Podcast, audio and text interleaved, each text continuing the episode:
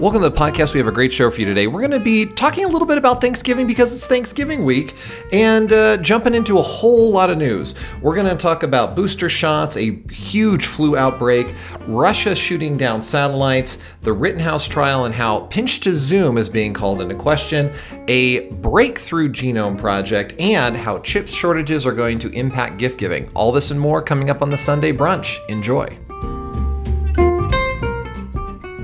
Welcome to the Sunday Brunch, a weekly news show where we ask the big questions on the week's tech, science, and medicine.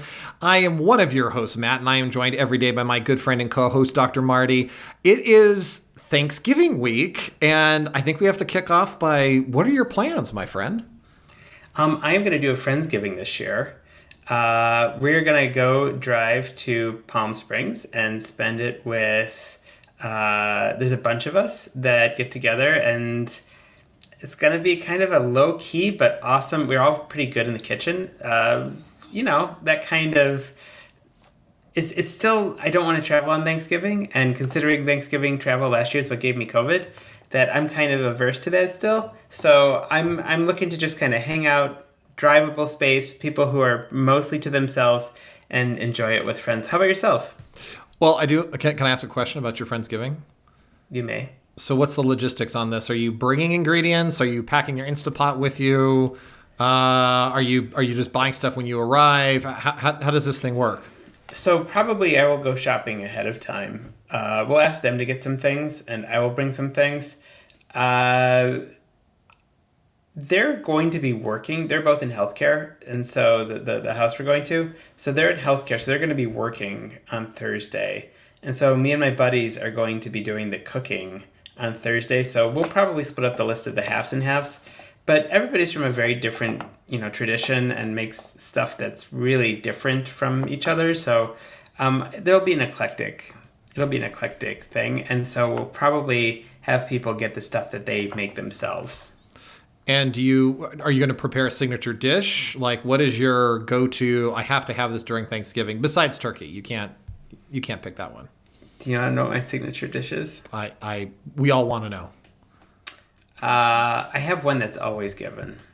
It is one of the most important parts of any Thanksgiving meal. It's my famous matzo ball soup. Ooh. It's really good. I have never had it, but I've heard of it, yeah. It is really good. One of these days I will make it for you. I think the last time I brought you store-bought matzo ball soup that you ended up feeding me when I was very ill visiting you. I think I had one matzo ball. It was very good. But I never made it for you?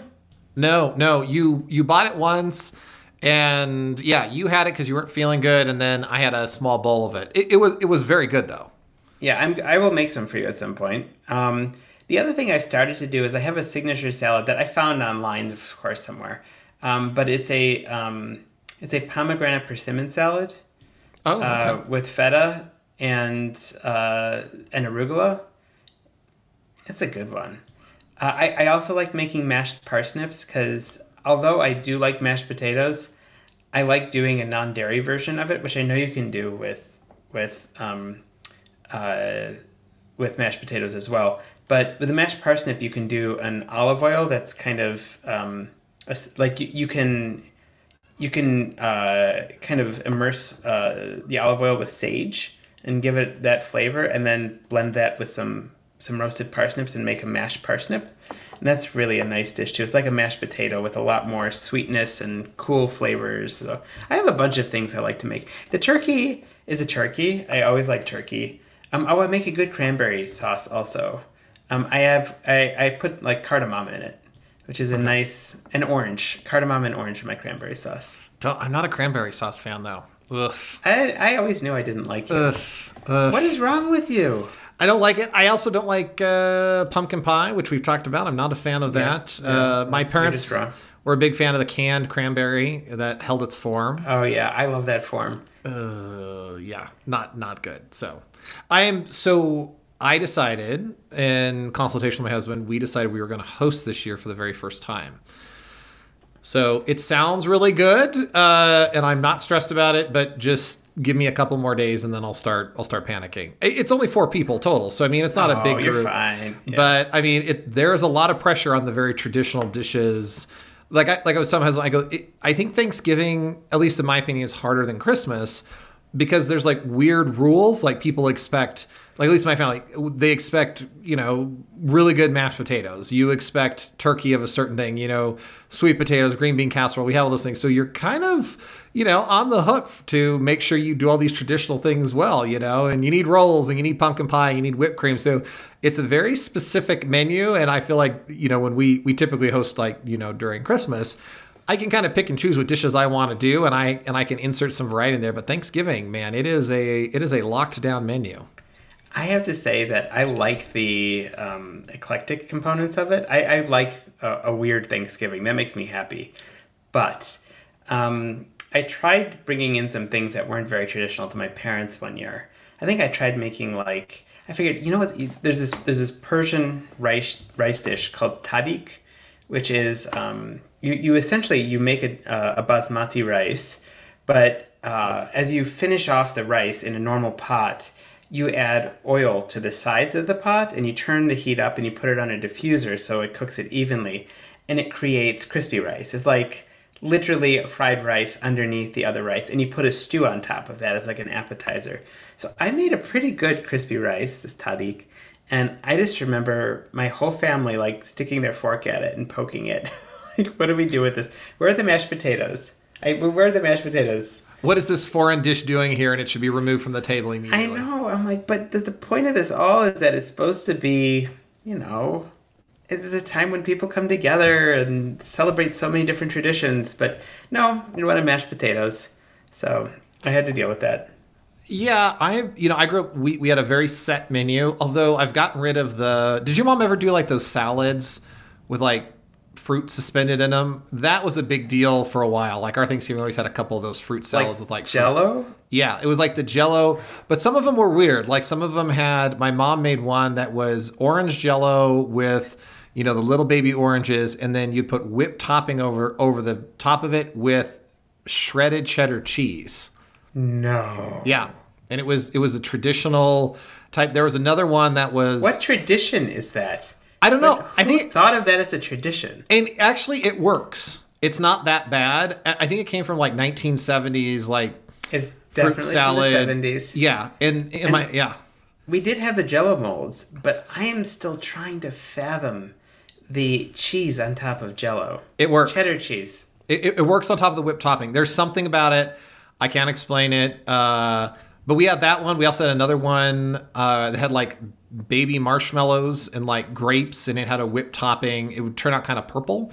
But that was another popular one too. So there was always sort of some sort of fruit Cool Whip type salad kind of thing. So yeah, I do not do those, but. No, thank you. Well, the Jell-O mold was a big thing of the 70s that carried into our childhoods, where you would see, because it was so visually stunning, of this multi-colored, multi-layered thing that would be removed from the mold. And if you were really fancy, you had individual molds so that you'd have little individual Jell-O mold things. It's like a Jell-O village. You get Jell-O, and you get Jell-O, and you get Jell-O. I don't know why it was such a thing, but it was like the thing. Yeah. And then there was crystal Jell-O too. Remember where the big thing was you did it with Sprite, so it gave you little bubbles in the Jell-O. Is that what you did? That was a big thing in the 90s. Like crystal Jell-O was a big thing. Instead of using water, you use Sprite, and it would capture the little air bubbles in it to give a different sign. I did not realize that. I thought you were referring to something like Crystal Pepsi from the 90s, which is also a worthwhile. Delicious. It was one of my favorites. I did like it. I was a big fan.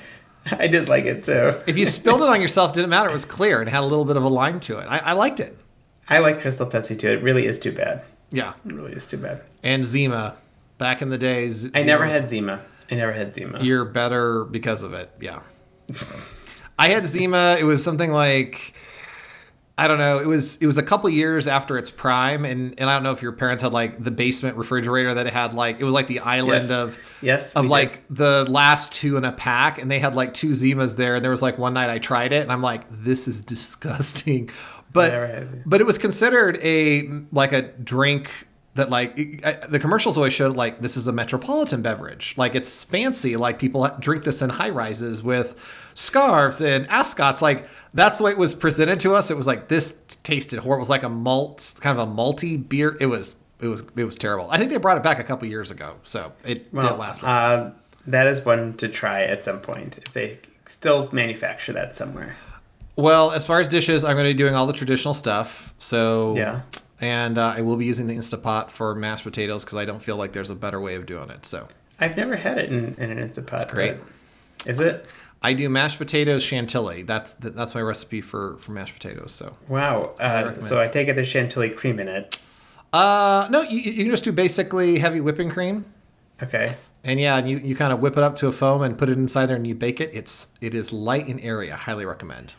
Okay, noted.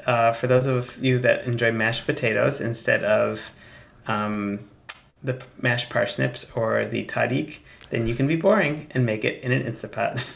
You can also write the show, and we will get the recipe to you. Like if you take the time to send us an email, we will get you the link to. Yeah, absolutely. Yeah. We like sharing our culinary joys with everybody. Okay, so in addition to it being the Thanksgiving week, how's about it being honorary Booster Week? Well, we can't move on to Booster news. It's not Frankovicar. I have to ask you a question.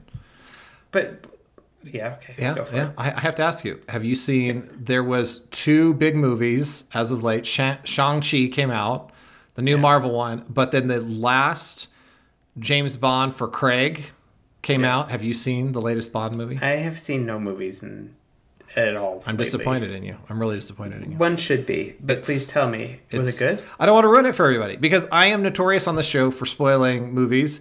You spoil everything, actually. I do. But they're all 1990s movies. People who are listening to this show have seen the end of these movies. I mean, but I will not ruin Bond. I will say that it was a good send-off. And I think it opened up a lot of really good possibilities. It was a good time. I highly recommend both, but Bond a little bit more because Bond was an important element of my childhood. My first Bond was Pierce Brosnan. So who was yours? I saw them on video first. So I think my first was it was Roger Moore. Okay. I saw Roger Moore in, it wasn't The Man with the Golden Gun, although I did see that one. What was the one with Grace Jones in it? I can't think of it right off the top of my head. We'll have to look it up at the break. Yeah, it was the one with Grace Jones. Yeah. And then I got into the Sean Connerys, and I saw like most of them. And then I think I might have seen the Timothy Dalton one. And then finally, I saw the Pierce Brosnan one. I thought Pierce Brosnan was a very good James Bond. And then Daniel Craig, of course, later on. Yeah. I thought Daniel Craig did a great job. Pierce Brosnan was my first. Goldeneye was my childhood. I watched Goldeneye. I mean, I've probably seen that 100 times. So I'm a big fan of him. I thought he did a great job. Now, as the movies progressed, it got worse and worse. So I think his last one, it was not that great. And a lot of ad placement for Ford. So that was not good. So, but okay. Well, I also want to point out another great podcast. If you are a Bond listener, there is the James Bonding podcast with Matt Gourley and Matt Myra. Highly, highly recommend you listen to those guys. If you are a James Bond fan, the show is back. They kind of covered before the movie came out, and then of course they did it after they watched the movie. They rank and review everything. They talk about the clothing, the cars, everything else like that. Highly recommend. I love their rating scale between 001 to 007 on how they rate the movies. And Matt Gourley and I really disagree with him. He is not a fan of Pierce Brosnan, and I am with. He was a good James Bond. I thought he was a great James Bond. So okay, I kept on thinking it was A Time to Kill, but that was the Matthew McConaughey movie based on the novel. It was A View to Kill. Roger Moore and that's a good one. Grace Jones. Yeah, it was a pretty good one. Yeah, that's what got me onto James Bond long time ago. I was little mini me at the time. Yeah, I didn't like him because he was too campy. He made a lot of jokes. I don't mind a little tie straightening in my Bond, but I don't want too much of it. Have you ever heard that there's a James Bond named George Lazenby? Yes. I don't think I've ever seen the George Lazenby James Bond movie. Or someone Lazenby. I think it's George. I think with George, I think he, I think, I, I always get, so I think with him, he did one, and then he sort of rebelled at the time, and he didn't want this clean-cut James Bond sort of look, so he wanted to sort of connect himself to more of the hippie movement, and then he got axed. He only did one, and then it got pulled. But it's kind of an interesting history, and that's why I think the James Bonding podcast is great, because they go to a lot of interesting details. Like, I had no idea, for like Pierce Brosnan, when you are a Bond, there's certain rules about when you can wear a tuxedo, because that's iconic to the brand. Yeah. And so when he did, I think Pierce Brosnan did what was the other film, where he's that art thief. Like Ocean's 11? Was that Ocean's 11? No, it'll come to me. It was a remake. Was Rene Russo in this? Yes. Yeah. It's the guy's name. Yeah. I know. Thomas Crown Affair. It was Thomas Crown Affair. Look at us getting old. Yeah. Good job. So fun fact, Thomas Crown Affair, when you watch that movie, there's a scene where he's at like a fancy black tie event. His tie is not tied, and it's a black tie event. I guess that was intentional because of the licensing restrictions of when you're a Bond. Yeah. It's very interesting on the whole James Bond thing. But I highly recommend I think it's available for streaming. Watch it. It's Daniel Craig's last hurrah. He does a good job. The acting's good. There's a couple winks to all of you Bond fans out there. So highly, highly recommend. So I suppose, do we have to talk about the news? Do we have to go into the rundown? I suppose we do. This is what you're supposed to do. Oh, boosters. You asked me about Thanksgiving instead of asking me how I was feeling. Okay. And I would have done the same to you. And our audience would have learned very shortly thereafter that we both received boosters in the past 48 hours. Boosters! Yay! It's funny because on the show we were talking about whether or not to boost, and I was of the don't do it. It's not really necessary. And then I went and saw my physician, and it's not a universally not necessary. It's necessary for people who need it, but for the under 50 crowd who don't have pre-existing conditions, the jury's still out. But then I spoke to my physician, and they said absolutely, you should get the booster. No question. We are going to have a seasonal spike, and you want to make sure that you are prepared for that. So I heeded their warning, and this was my physician. Not everybody's going to agree with you. This is certainly something you want to find out for your individual case. And you do have a choice on this one. But I went and I got the booster the other day, and I'm still a little achy, a little tired, a little foggy. I would say grumpy, but that probably happened before the booster. That's kind of my general. There's right no now. Change. There's no change in that. Do I seem the same to you? The booster doesn't have anything to do with that. Okay then. So, Little Miss Sunshine, tell me, how's the booster making you feel? So I want to take it back. So I went last weekend. And it was a little bit of a production because here, we get the link. We get the link from the county health department, and they book it. And there's sort of this I heard the same thing from my doctors. If you can get it, you should, because they're sort of predicting a seasonal spike come the first part of December here in Colorado. Mm-hmm. And so they're if you can, go ahead and do it, and you book the online. And so they find the closest one with the best time. And so they found it. So my appointment was at a Walgreens, one of those sketchy Walgreens that's in I think it was an hour-long drive from me to go. And so I was okay, fine. I don't mind doing a quick road trip. But so I get there. There's a broken down car outside. It was kind of a weird. It was in a weird neighborhood. But I'm it's not the big deal. But as I was sitting there waiting, because I checked in, I filled all the paperwork, all that kind of stuff. There was a person who was picking up some medication, and it's a very small lobby, so it's very easy to hear. But this person is describing to the pharmacist, I'm picking up medication because I'm having issues with my stomach, and I'm really having some control. I have a fever. I'm throwing up. They're describing all these things that in relation to the medication that they're picking up. And the whole time my eyes are getting bigger and bigger. Why are you in here? It's you should be doing drive up or something. So all of us are backing up and then moving away for this person. And of course, they're your prescription isn't ready yet, so you're gonna need to wait for about 20 minutes. And all of us are moving away at that 6 foot mark. So it was an interesting experience, but I got it. My arm was sore. I had no problems that night, but I have noticed I am starting to get a little achy. I'm getting the chills. So yeah, I'm feeling something, that's for sure.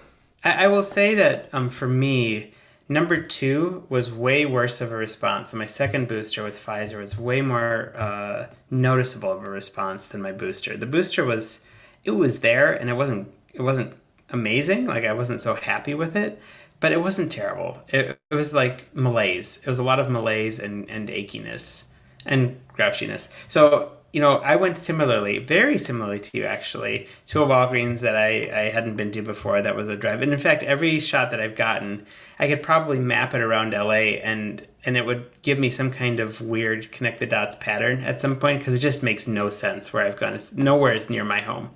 And this one, I get out of my car and a very flustered and just frayed mother was telling her kid, and as calm a voice as possible, she's like, "That means your mommy needs you to sit your ass down right now. Sit your ass down." And for the record, that's why we have an explicit warning on this podcast for this episode. Just want to call it out. You know, we are not parents to be able to witness that kind of frustration for a parental meltdown. I was like, oh, she's having a rough day. She might have gotten the vaccine recently too. That's why she's losing it. But it was funny. No, well, you should have. I mean, you're gonna have to like change the stitching on your cape or something, because you should be super duper ready, because you've had COVID and you've had 3 pokes. Yep. So. Yeah. This is a lot. I don't know when overdoing it actually is. You know, the Pfizer vaccine itself, they've shown that those antibodies decline quite a bit at 6 months, and that's been in the news quite a lot lately. That is definitive that after 6 months, Pfizer or Moderna, but even Moderna too, and certainly Johnson & Johnson, your antibodies really decrease after 6 months. That 6 month point is an important point. So it's worthwhile to get that booster. And, you know, just before I got that booster, I actually got a flu shot, which was my brilliant move, because I had one arm that was sore from flu and the other arm was sore from the COVID poke. And the flu one was a few days before. I had gotten them in succession. And the COVID poke irritated my opposite arm, so both of them made me kind of walk like Frankenstein's monster, even though Halloween has long since passed. It was just for a day. It wasn't so bad. Yeah. But it reminded me that, if you remember, one of the stories we had on the show was the Novavax vaccine was trying to get approval to be used as this joint COVID flu vaccine, so that you could get it all done in one. And I thought, like, is it really that important to do that? Do you really want to put them in the same exact dose? And when you do, you might remember registering for your booster, it asked you how many other vaccines do you want at that time. Like, it was a big deal with, especially the Walgreens questionnaire. And then we get this story in the in the not really COVID corner, but in the COVID adjacent corner, of a massive influenza spread at the University of Michigan in Ann Arbor. Yeah. So, you know, in the week of November 8th in Ann Arbor, there were something like 313 cases of influenza that were suddenly reported. And of the people that were tested for influenza, something like 30-something% came back positive. Oh. And yeah, right. A lot. Not that they normally would run a flu test on someone, because if you have a flu, you have a flu. And I'm sure at that point they're trying to rule out COVID or flu, and that they'd rather it be a flu than COVID, usually. But it sounds nasty, and it actually garnered national health attention, where they're sending in people from the federal government to figure out what in the world is going on here.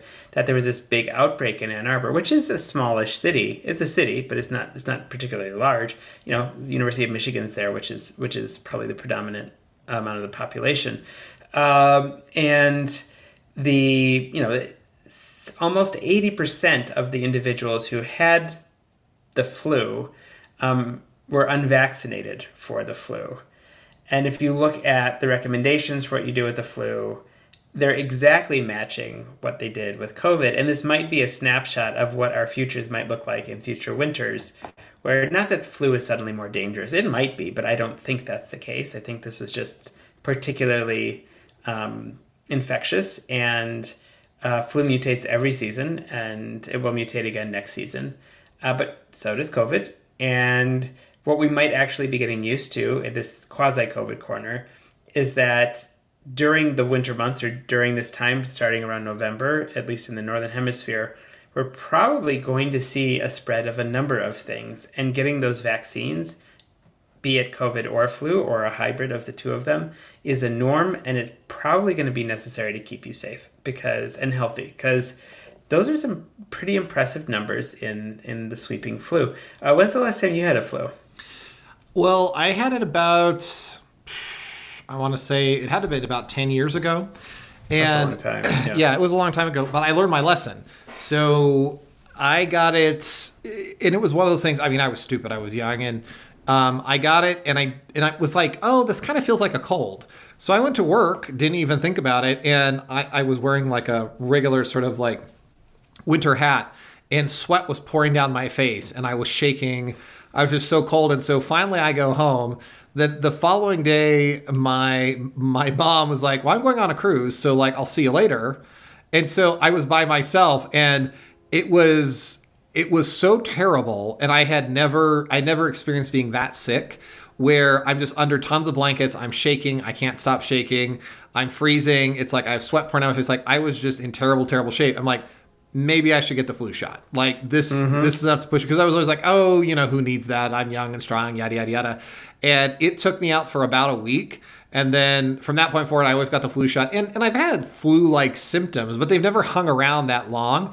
But this took me out for about a week. But I had never been that sick in my life, where it's like, I can't eat, I can't sleep, I can't keep anything down. I'm so cold, yet I'm dying of, I have sweat. It was absolutely terrible. So yeah, it has been that long, and I get my flu shot religiously in the fall. Like, I always have that standing appointment. So yeah. And I started doing it, especially cause I've got youngins. Like, if I see my niece and nephews, they're young. Like, I don't want to bring in a flu, or if I see my parents, they're elderly. Like, I don't want to give them the flu.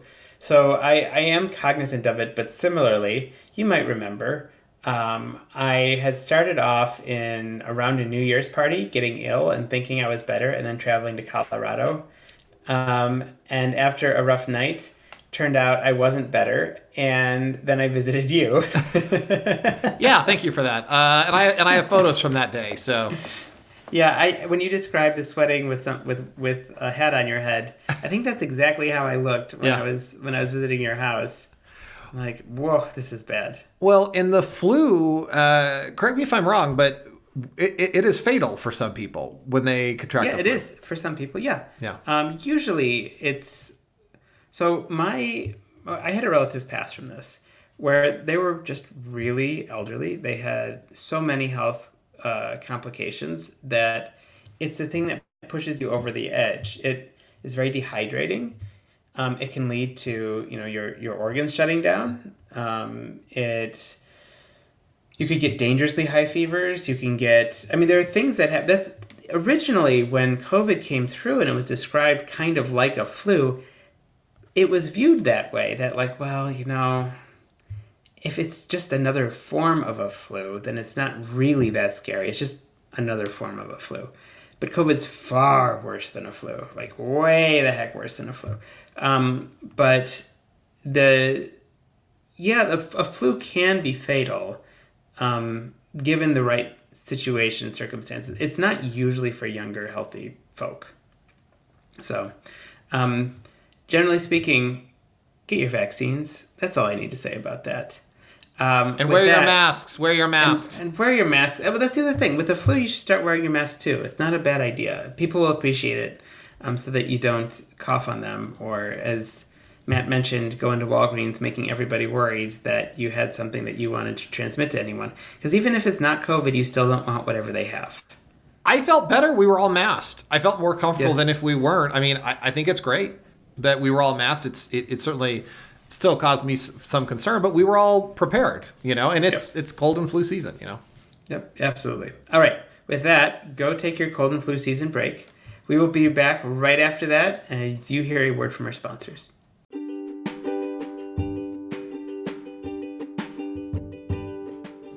This week's episode is brought to you by Wet Panda Dry Bags. You know, it's pretty basic to think about dry bags, but it's so important. You know, when we're headed out to paddleboard or we're headed out to hike, I reach for my dry bag all the time because, you know, I have a digital camera, I have different equipment with me, and I am not always confident that my backpack is completely waterproof. So I just tuck it into my dry bag and I know that it's going to stay safe. And I even pack a Wet Panda bag in my gym bag because, you know, if I'm swimming, I can toss my swimming suit into the dry bag and close it up. And I know that the rest of my bag isn't going to get wet and nasty. So check out Wet Panda. They are exclusively sold on eBay. Just search Wet Panda dry bags and look for that panda paw. Thank you so much, Wet Panda, for your sponsorship of the Sunday brunch. And we're back. We just gave you a break to contemplate when you're getting your flu shot if you haven't gotten it yet, and your COVID booster if you can, and if you're eligible and if you want to.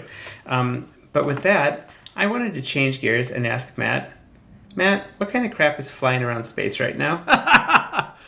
Yeah, so this really dominated the news quite a bit, and this has a little bit of a tech angle to it.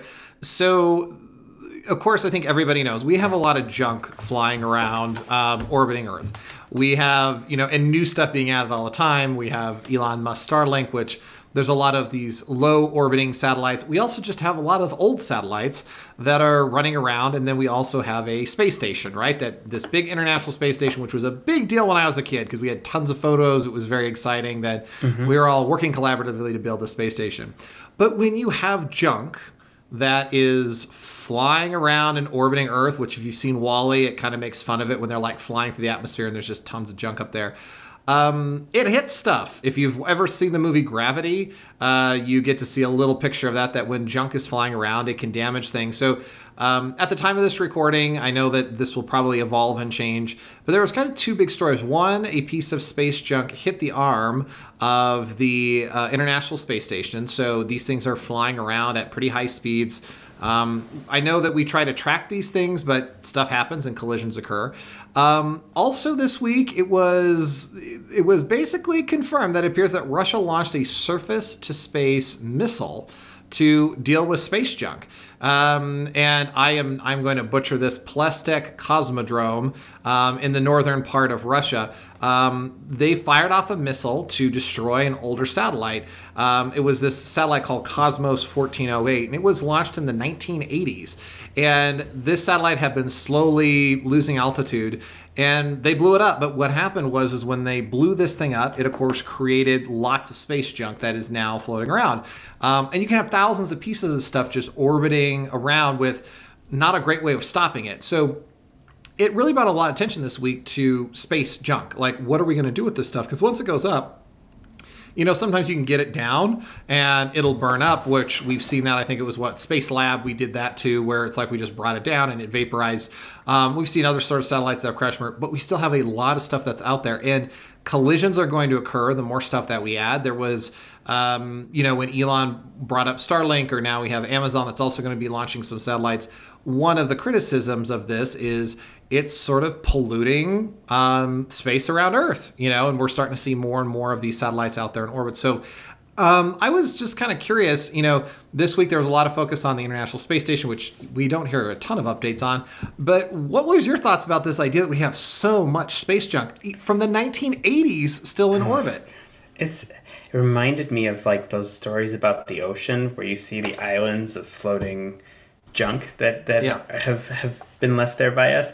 Kind of depressing. Like, we can't escape our own wastefulness, no matter where it is. Granted, I don't see myself going up into space anytime soon, but I don't know. Like, it just hit me as dystopian. Yeah. Not that this has to be a lesson in do-gooderness, but I kind of feel like, oh man. Yeah, it's like we have a polluted planet and we have stuff polluting the orbit of our planet. We've gone everywhere. Yeah. Yeah, no, it was an interesting story, and so it sort of spurred a lot of conversation. So a little bit of a tech angle. There was a couple of write-ups around sort of the technology that uses to track space junk. But when we have countries that are blowing up satellites, that's kind of unexpected because we're not looking for something to be destroyed. And then all of a sudden it destroys, and like a firework, all of a sudden 1,000 pieces kind of shoot out. So certainly a very interesting space story. It wasn't about robots because, you know, I'm always partial to robot stories.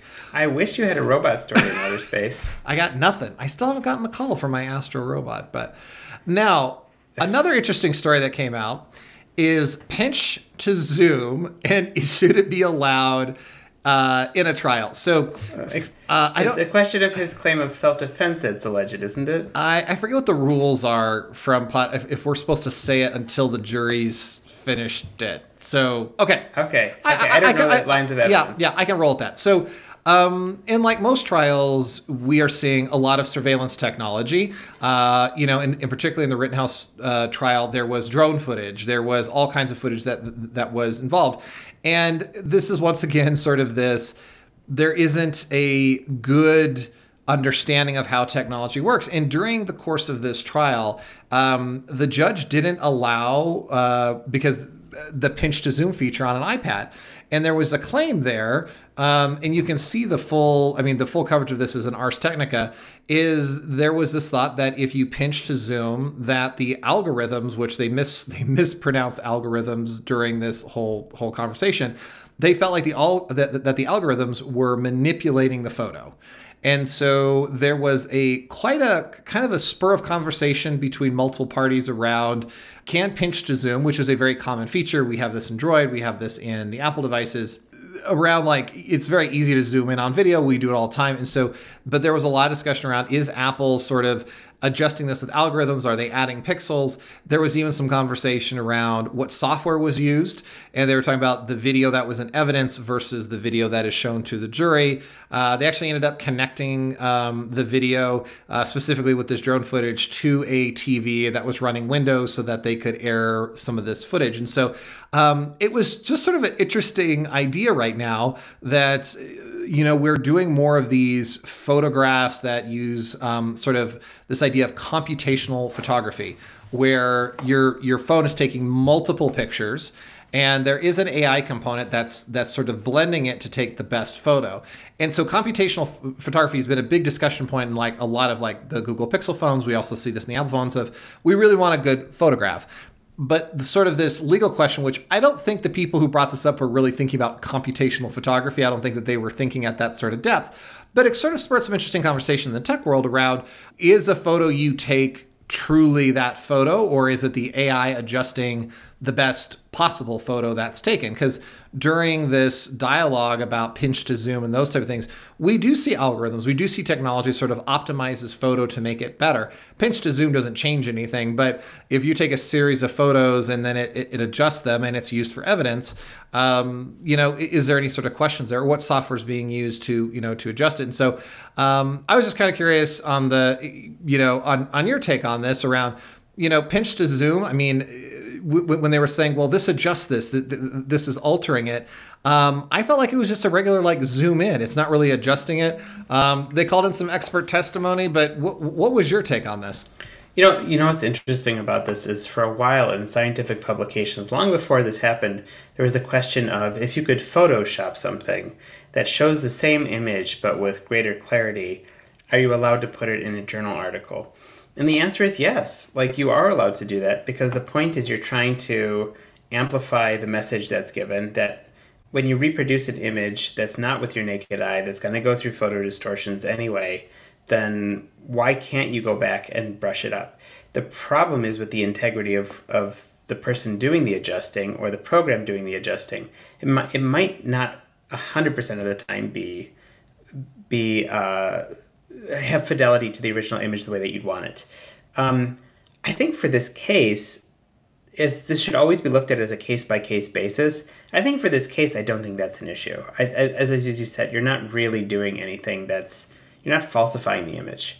But for some cases, in a theoretically feasible way, could that possibly happen with a number of different distortions?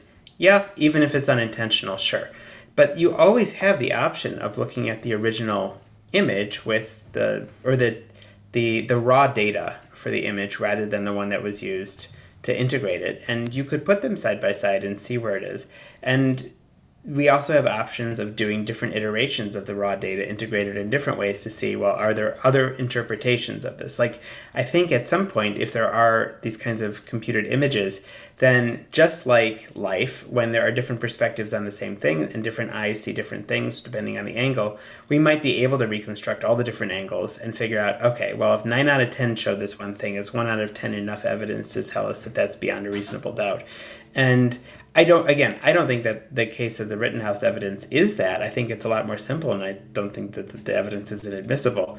But I do think that it does pose an interesting thing to think about that scientists have been thinking about for a long time, and that's you can't falsify an image, but you can amplify it to show what the crux of the image actually is telling you. Yeah, I agree. And just to clarify, so... with Rittenhouse, his lawyers are arguing, and again, at the time of recording, we don't have, the jury's not back, but that he was acting in self-defense when he shot 3 people. And so that is what he's currently arguing. And again, we don't have the results on that yet. But yeah, I think I think when it comes to drone footage, body-worn cameras, personally owned phones, I think this is going to come up more and more because people are going to say, well, was this photo adjusted?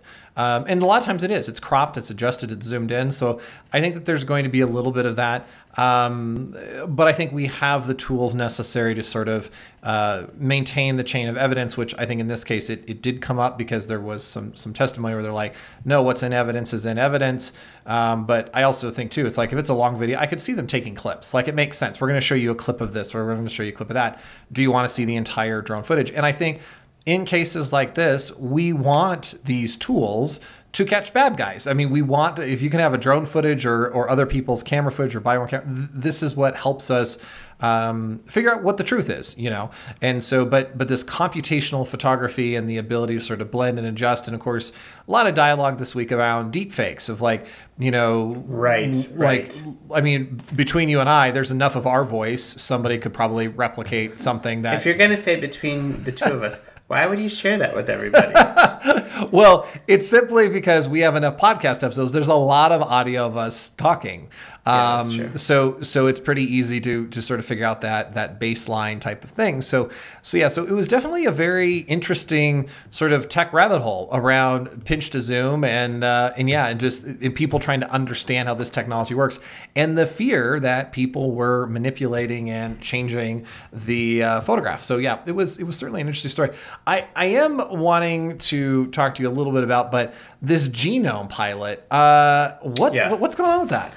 Yeah, so the medicine stories today are interesting because they're both kind, I mean, granted, there's a gazillion stories you could talk about with medicine, but they're kind of at this interface of tech and medicine. And one of them is a genome study that came out pretty recently in the New England Journal of Medicine. There was a preliminary report back from November 11th about 100,000 genomes pilot. It's a project in the UK on rare disease diagnosis in healthcare. And it was a preliminary report. So, okay, some background on this. In the West, you know, there's a certain percentage, not huge. It's like, I don't know, between like 1 and 5, I think, % of people will have some kind of rare disease.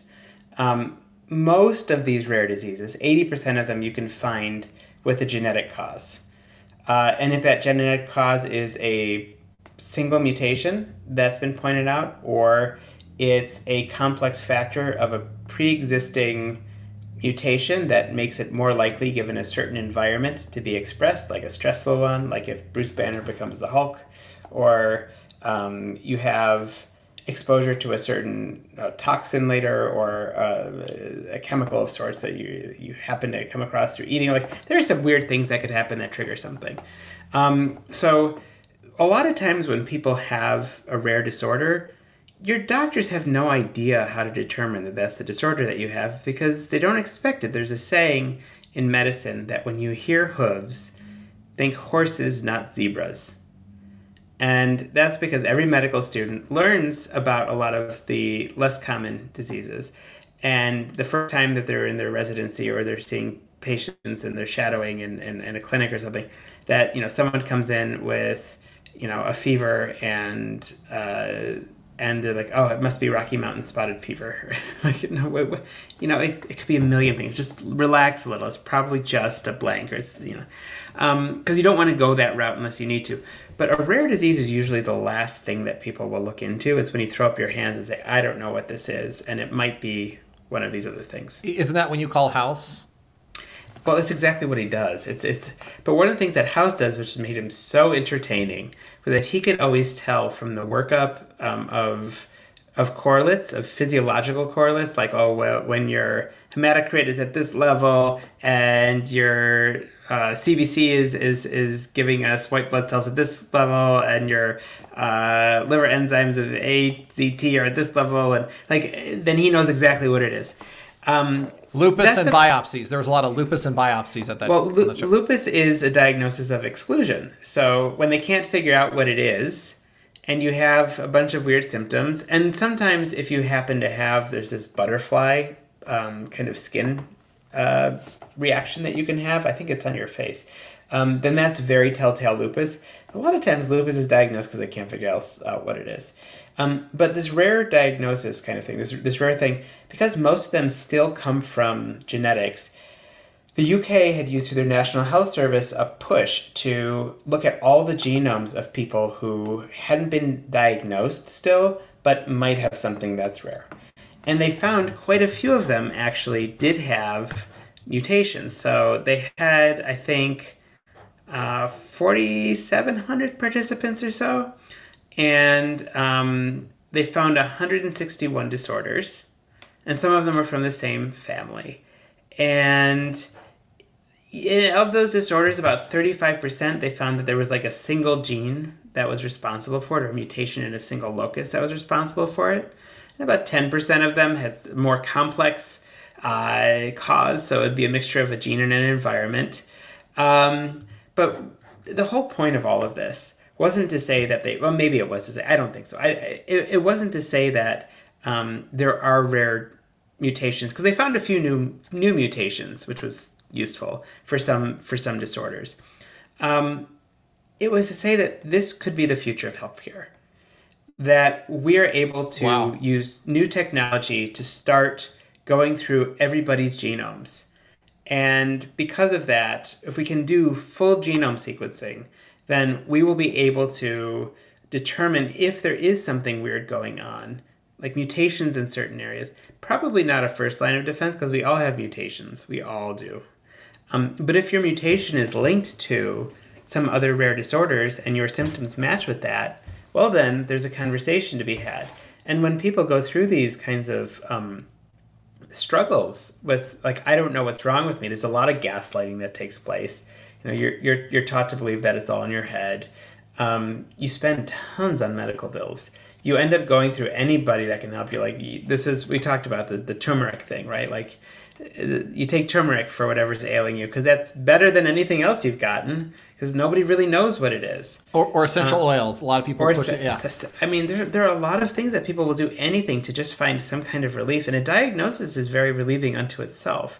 So the UK is looking to look at, and it's a big project that they're running across the country, this 100,000 genomes, and this was a pilot of it.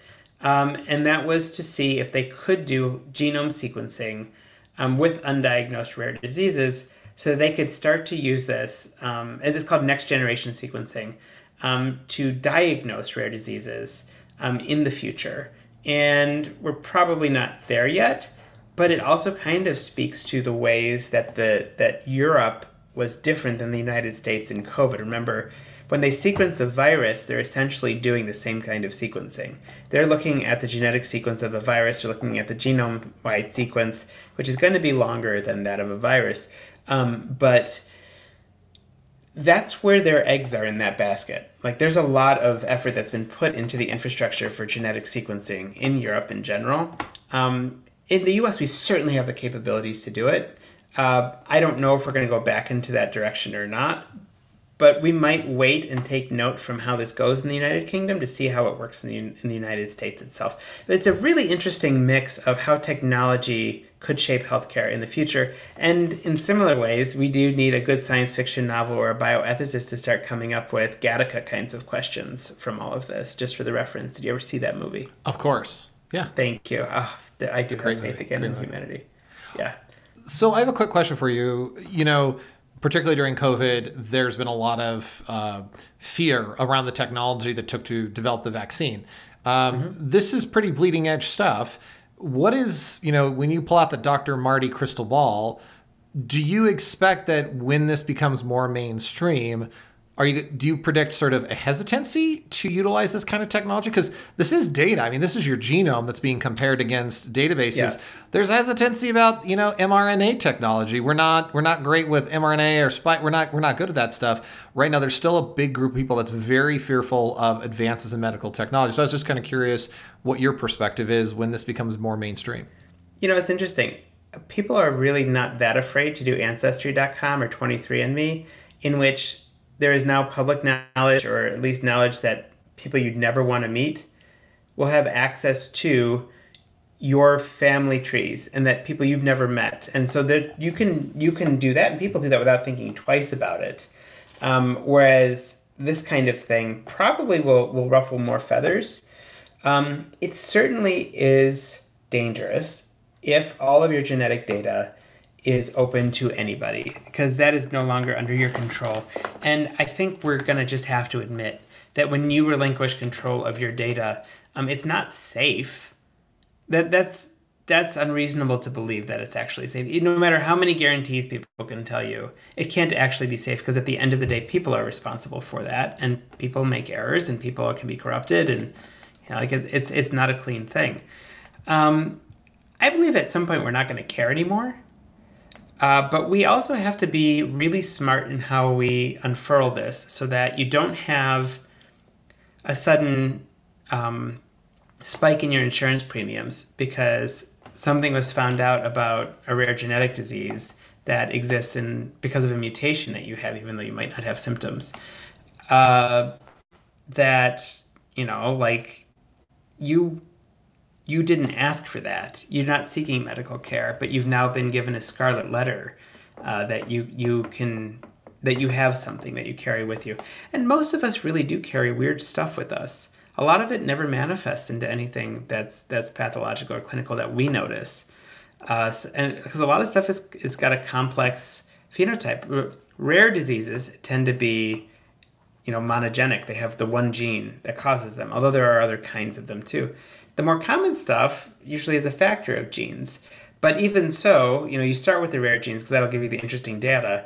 But if you start doing this whole genome sequencing for everything, I think we're going to have the appropriate ethicists working on these kinds of questions to help us guide policies, so that we don't go in this like the American versions of our internet privacy did in the past. Like, we should go on the European route on this one, to be very transparent, to have a lot of patient protection, to have those kinds of things that are set up, and rules by which you can, can't, kind of normalized ways to do things, rather than just push the button because everything is bright and shiny and convenient and necessary at a certain point, that everybody just gives everything away and you don't care about it anymore. So yeah, it brings an interesting era. Yeah. Have you done the 23andMe thing yet? I had a relative who did. Someone in my immediate family did. Yeah. So, you know, at that point, I'm probably linked to a number of people. And in some ways, it actually can be a little dicey. It can be a little dicey. Yeah, I think it's interesting. There's been a number. I mean, and people do it for their pets. Like, they want to know, you know, what are you, Shiba Inu or Golden Retriever? Yeah, they want to do that, which is sort of interesting, you know. But the privacy part of me. And if you ever read the terms and conditions of 23andMe or similar products that are out there, you're giving up that data. I mean, it's putting it out there, and you do the cotton swab. I mean, and I think it was like 2 or 3 years ago, that was like a really popular gift. A lot of my friends were gifted that. Yep. And we have seen some good come out of it. I mean, there was a couple stories over the past, I think it was like, since 23andMe got started, there's also another like open source version where law enforcement was able to make a match. That's right. A lot, yes, that's common. The serial killers that were, you know, They were still on the loose. They closed those cases. Yeah. It was a cold case, and all of a sudden they pumped in their DNA information, and then it had a match, which, you know, like, of course, you and I haven't done anything bad. I mean, that's not big, but the privacy aspect of it is still really concerning, you know. And I've heard people in the technology world argue, you know, your fingerprints, you know, you touch stuff out in public, your fingerprints are out there. I'm like, but it still seems different. It's like, it's, you know, submitting your information to a private company. But your fingerprints aren't going to affect health policy decisions or your rights necessarily for access to healthcare. Right. Which, you know, the reality is before there was the Obamacare movement, there were a lot of ways in which you couldn't have a pre-existing condition if you also wanted healthcare. It was unaffordable to you. Yeah. Well, and I think, you know, the positive is if there was this database that can map this and have, and if you're dealing with something that no one can seem to figure it out, I would assume that this wouldn't mean you're going to go see, you know, a diagnostician in a funky university, you know, hospital, teaching hospital like House MD.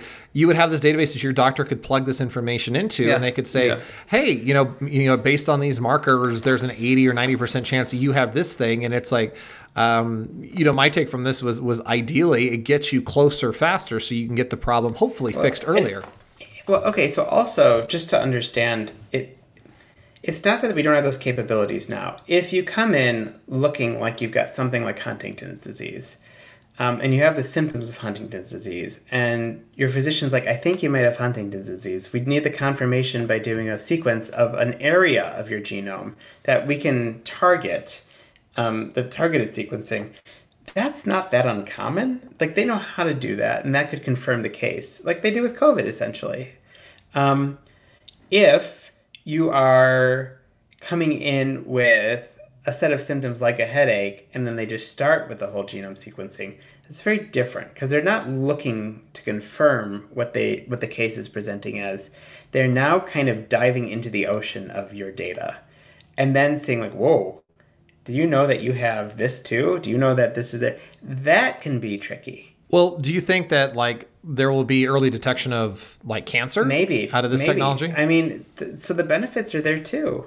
Certainly this is what they do for like the BRCA1 and BRCA2 genes for women in breast cancer, is they knew the region that made you much more likely to develop breast cancer if you had the mutations, and they can screen for those right away if you come from a family history of breast cancer. And if you do, then they often suggest a mastectomy or something along those lines, or they increase the number of mammograms that you have per year. So if you now don't have to be searching for the BRCA1, BRCA2, but you have everybody's genetic data available from birth or something like that, that you just know how everything looks, then you can possibly help out earlier in life, or you might be ready for something, or, you know, who knows what all these things are. I think it'll be interesting in some ways because not all of this is just going to be medical conditions. There are genetics of behavior. So what if you happen to have, you know, genetic links to antisocial personality disorder? Yep, that's me. I'm antisocial. Yep. No. Antisocial personality disorder is like is usually what we would call a sociopath. No, I'm just antisocial in general. Okay. You're just right. You're right. You don't have a personality disorder there. Okay. I think that's the one. But like you could find genetic links to certain things that are big gray areas. You don't know that person's going to turn out that way. Like this might be for impulsiveness. You know, my child has the mutations to show huge impulsiveness. Then what do you do? Do you not allow that child into an elite school? Do you not allow that child to buy firearms? Do you not allow, like when they're adults, of course, do you not allow that child to have access to large groups of people? Like, who knows? So we do need to have ethicists really thinking about this kind of stuff. Yeah. Well, we have Thanksgiving coming up. Yeah. Which means Christmas is right around the corner. Yeah. Which means people are going to start buying stuff. So any hot tech on your list?